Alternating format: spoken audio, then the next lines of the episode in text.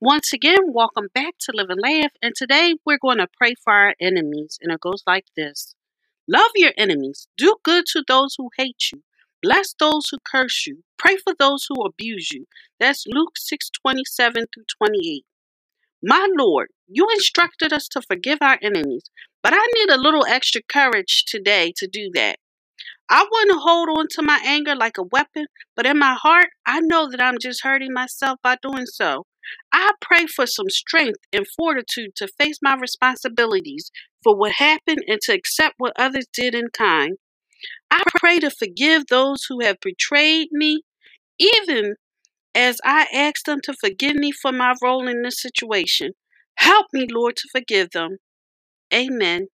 Thank you for listening. If you know anyone that could benefit from this, please go ahead and share it.